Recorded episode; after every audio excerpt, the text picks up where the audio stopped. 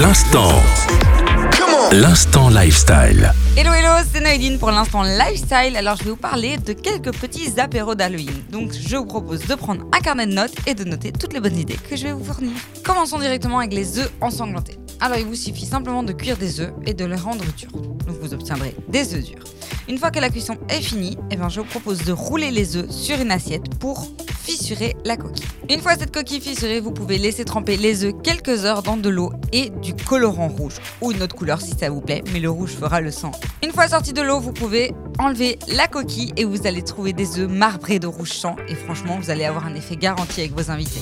La deuxième idée, c'est pour vos boissons. Je vous propose de remplir un gant en latex. Vous le remplissez d'eau et ensuite vous le mettez au congélateur.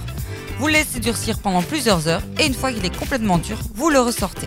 Il vous suffira ensuite de retirer simplement le gant en latex, vous pouvez le couper, le jeter, vous n'en avez plus besoin, et de mettre dans de la sangria rouge votre main. Si vous voulez donner un effet en plus, vous pouvez rajouter des faux yeux en mettant des litchis avec un raisin noir dedans. Vous verrez, on sera sur du 100% Halloween. Finalement, je vous propose une petite idée pour votre dessert. Je vous propose de faire fondre des marshmallows blancs dans une casserole. Faites-les fondre à feu doux, c'est très important puisque ça fond très très vite. En fondant, vous obtiendrez une texture fileuse et assez collante. Alors vous allez pouvoir les utiliser pour créer des toiles d'araignée sur votre gâteau.